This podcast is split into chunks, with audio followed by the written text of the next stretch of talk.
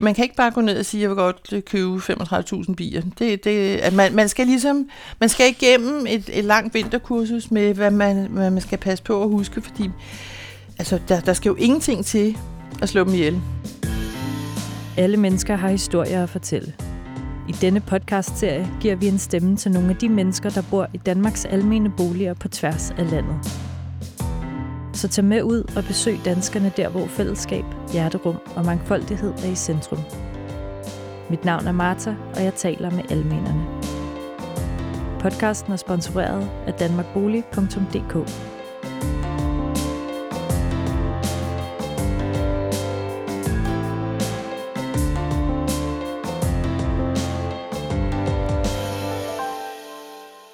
Jeg hedder Eva, og jeg er 64 år gammel, og jeg bor i Hørsholm, øh, almen boligselskab.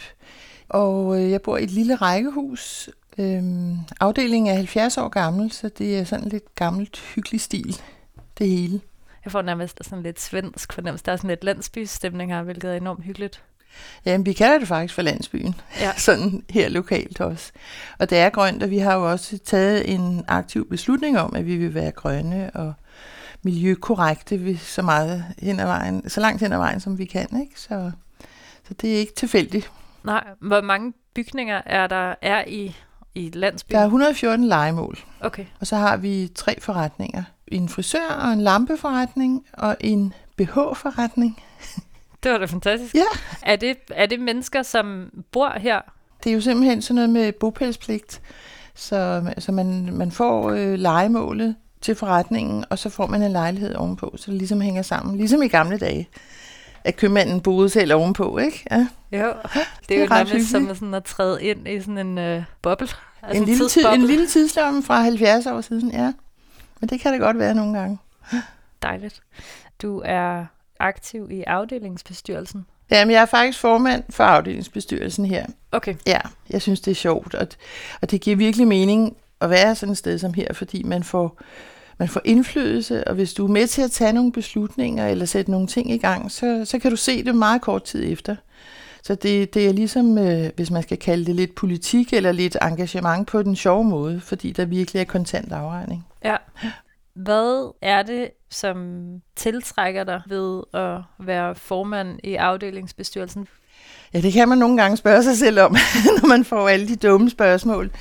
Men øh, nej, men det er jo, altså, det er, som jeg siger, det, det giver virkelig mening, og, og man er med til at, at skabe noget, som der er en masse mennesker, der har glæde af, og som man også oven i hatten selv får glæde af, fordi man er aktiv beboer. Ikke? Jo.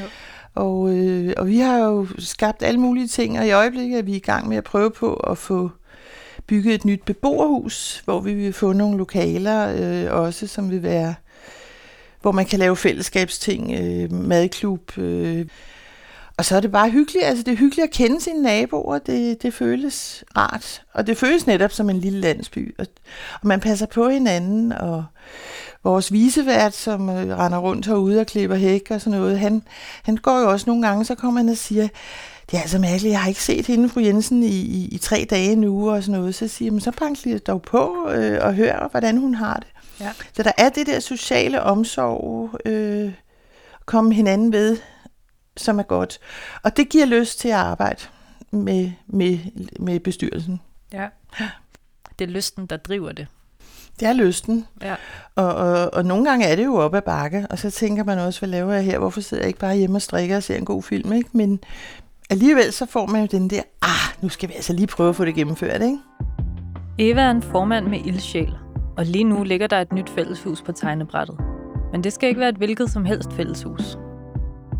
Altså, vi har jo længe drømt om det, og vi har i øjeblikket har en lille materielgård, hvor vi har et lille bit øh, møderum, hvor vi kan sidde en 6-8 stykker om et bord. Plus, vi har ikke noget selskabslokale, og, og der er jo rigtig mange, der bliver runde fødselsdage, og vi har konfirmationer og så videre, så vi har tænkt meget over alt muligt.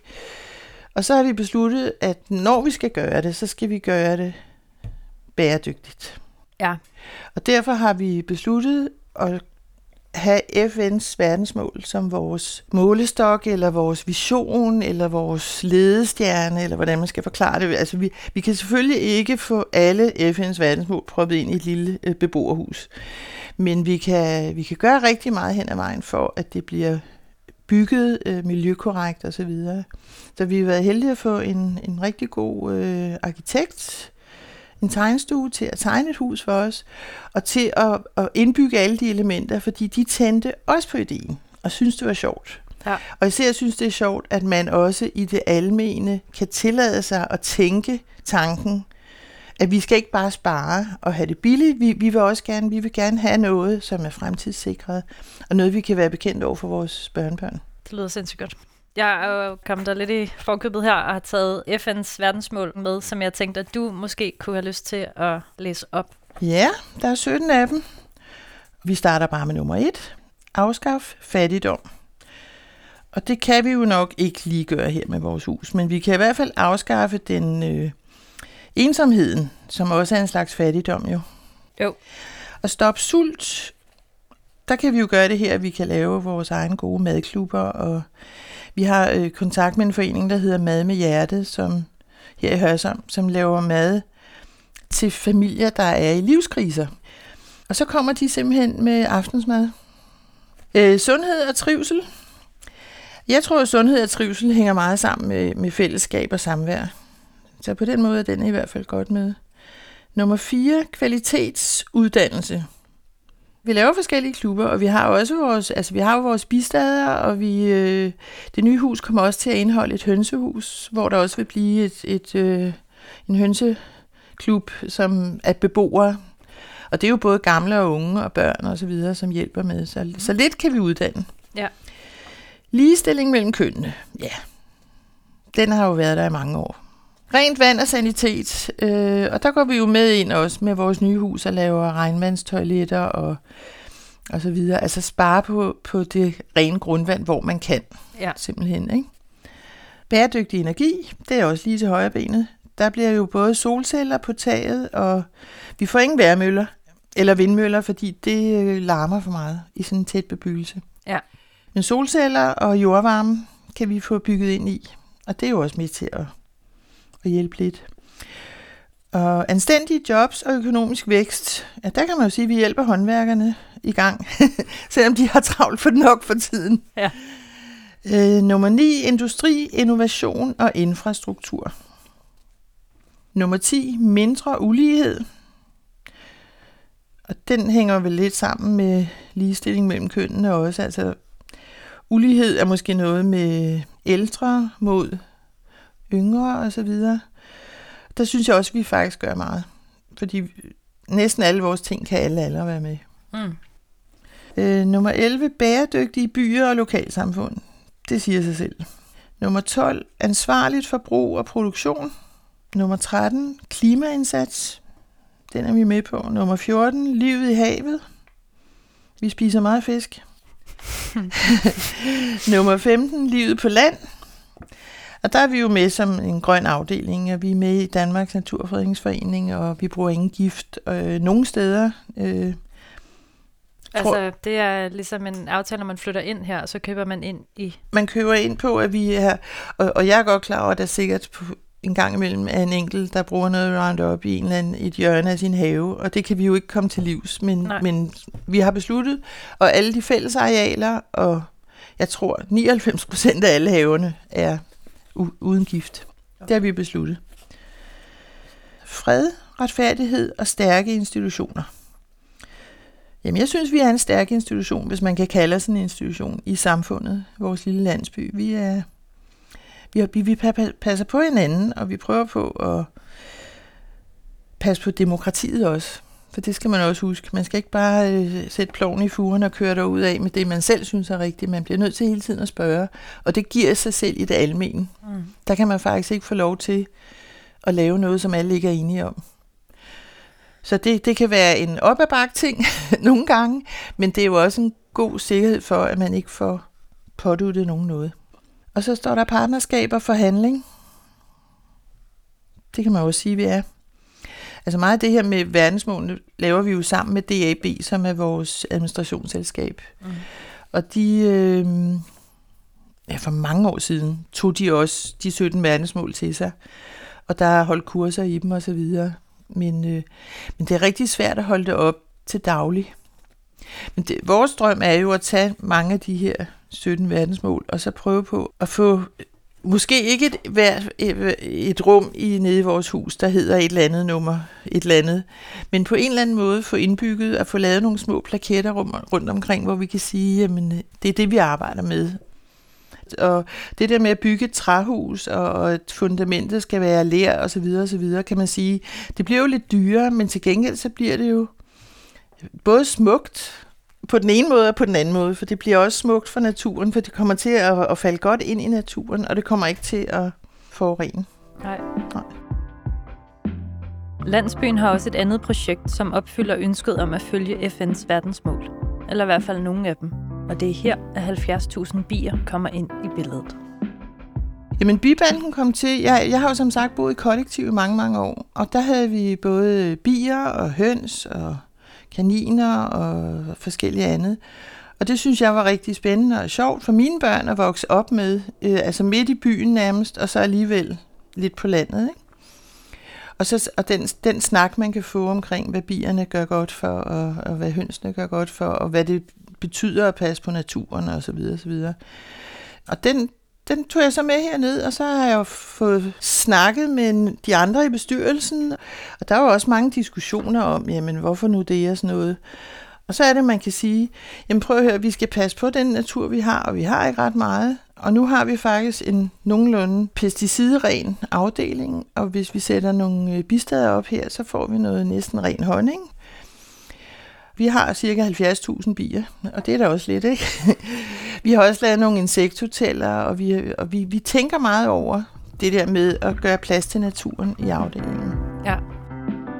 Men man kan ikke bare vade ind i en biavlerforening og bede om en spandfuld bier. Man skal gøre sig fortjent til dem med viden og i øvrigt en masse udstyr. Eva fortæller her, hvad man gør.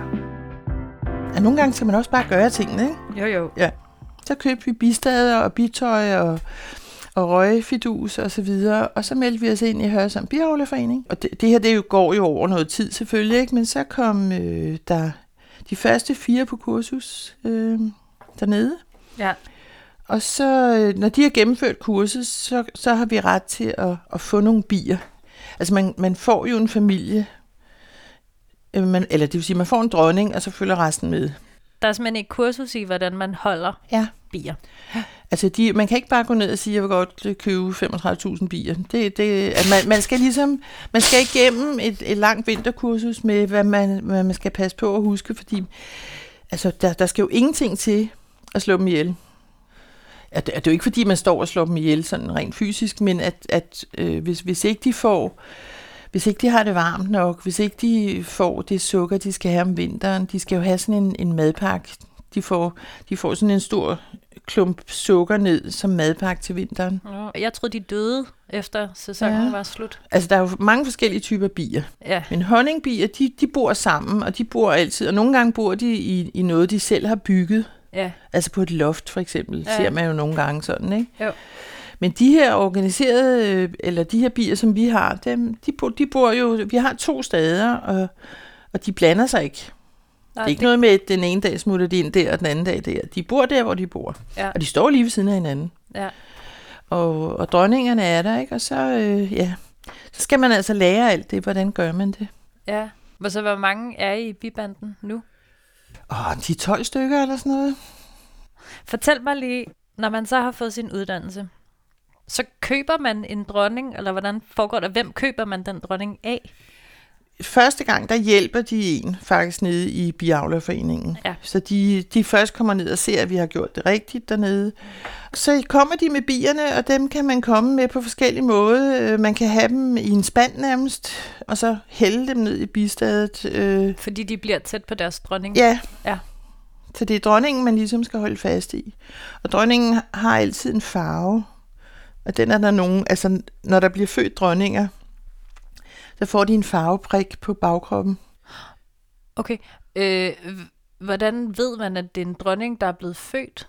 Er det kun Jamen, dronninger, de er jo der føder? Okay, de er simpelthen bare større. Ja. ja. Og så giver man den lige et, et drøb et eller andet. Så får altså... den en, en farveprik, og så ved man, at det er den. Altså, så kan alle se, det er den, ikke? Jo. Og så kan man også se, hvis den er væk. Hvor, hvorfor bier? Uden bier til at bestøve æbletræer og i det hele taget alt, hvad vi planter på jorden, så, så bliver det jo ikke bestøvet, og så kommer der ingen frugt. Altså, dels så passer de virkelig, virkelig godt ind i min, min helt private livsfilosofi om at prøve på at, at leve så bæredygtigt øh, som muligt, og efter at have noget til vores børnebørn, som vi kan være bekendt og overlevere. Og de gør kun godt. De gør faktisk ikke noget. De gør ikke noget forkert. De forurener ikke på nogen som helst måde. De er med til at få hele det økologiske system til at, at virke. Ja. Så derfor bier. Og så er der også det med, når vi nu er en boligforening, og vi også skal arbejde med fællesskab, så kan man lave mjøde, og man kan lave honningkager, og man kan lave stearinlys med voksen. Og det laver vi jo med, med børn og de unge, og også med de gamle faktisk hernede. Øh, alle mulige aktiviteter. Og de er interesserede, de unge mennesker, der bor her, de vil gerne være... De synes, det er spændende at være med, og, og det, også det der med fascinationen ved at, at tage sådan en, en, en tung voksplade op af bistadet og tage den ind på køkkenbordet og skære den op og op i pressen og presse det, og så kommer der honning ud, af, ja. som bliver hældt op i et glas, som du kan tage direkte over. Altså, det, det er jo en produktion, men det er jo bare natur. Ja. Ja, så det er meget fascinerende. Vi høstede også i foråret øh, lidt efter vinteren, og det var sådan noget helt lys honning, fordi de jo ikke har været så meget ude i blomsterne på det tidspunkt. Ja. Der fik vi 13 kilo. Okay. Så vi har jo fået 93 kilo på et år. Og hvad sker, hvad gør I med alt? Jeg ved ikke nu, hvad har du fortalt dig, I laver mjøde og bager og sådan Ja. noget, men hvad, altså, deler I det ud, eller? Vi har lavet sådan nogle ret små, søde, otkantede glas, og så har vi fået lavet vores egne etiketter, og så vil vi dele ud til alle beboerne. Okay. Så på næste søndag, der skal vi rundt, øh, bestyrelsen og bibanden går rundt i øh, og giver hver et glas honning. I har haft en øh, rimelig stor produktionsmaskine herude, som har været interesseret i jeres bibande, som hedder BBC, og det synes jeg, du skal fortælle noget om.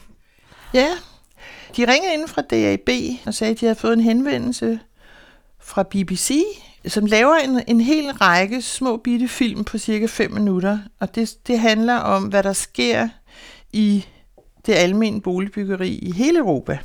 Og så havde de siddet og googlet øh, på Danmark noget med bæredygtighed og fællesskab, for det var også en vigtig faktor for dem. Og så havde de fået bibanden op, og så havde vi faktisk BBC et filmhold øh, herude, og, og filme både, hvor vi hævde honning op, og vi, vi lavede lidt show for dem, altså Ja. alle tog bitøj på og stod og sådan noget, ikke? Så, så det var rigtig, det var faktisk rigtig sjovt. Og de var også ret fascineret af det faktisk. At det var sådan en almen bolig, at man kunne lave sådan noget, ikke? Jeg tror, at mit sidste spørgsmål vil være, når du nu elsker dyr, og du fortalt der, hvor du boede før med kaniner, og hvorfor vil du så bo her, i stedet for at bo ude, ude på landet, hvor kravene vender med en masse dyr? Ja, altså det der med mange mark, store marker og sådan noget, det har jeg ikke behov for. Og jeg, jeg synes, det giver mere mening for mig at lave noget af det, der kan laves om fra gråt til grønt, i stedet for at bare flytte ud i det og sige skidt med resten, ikke?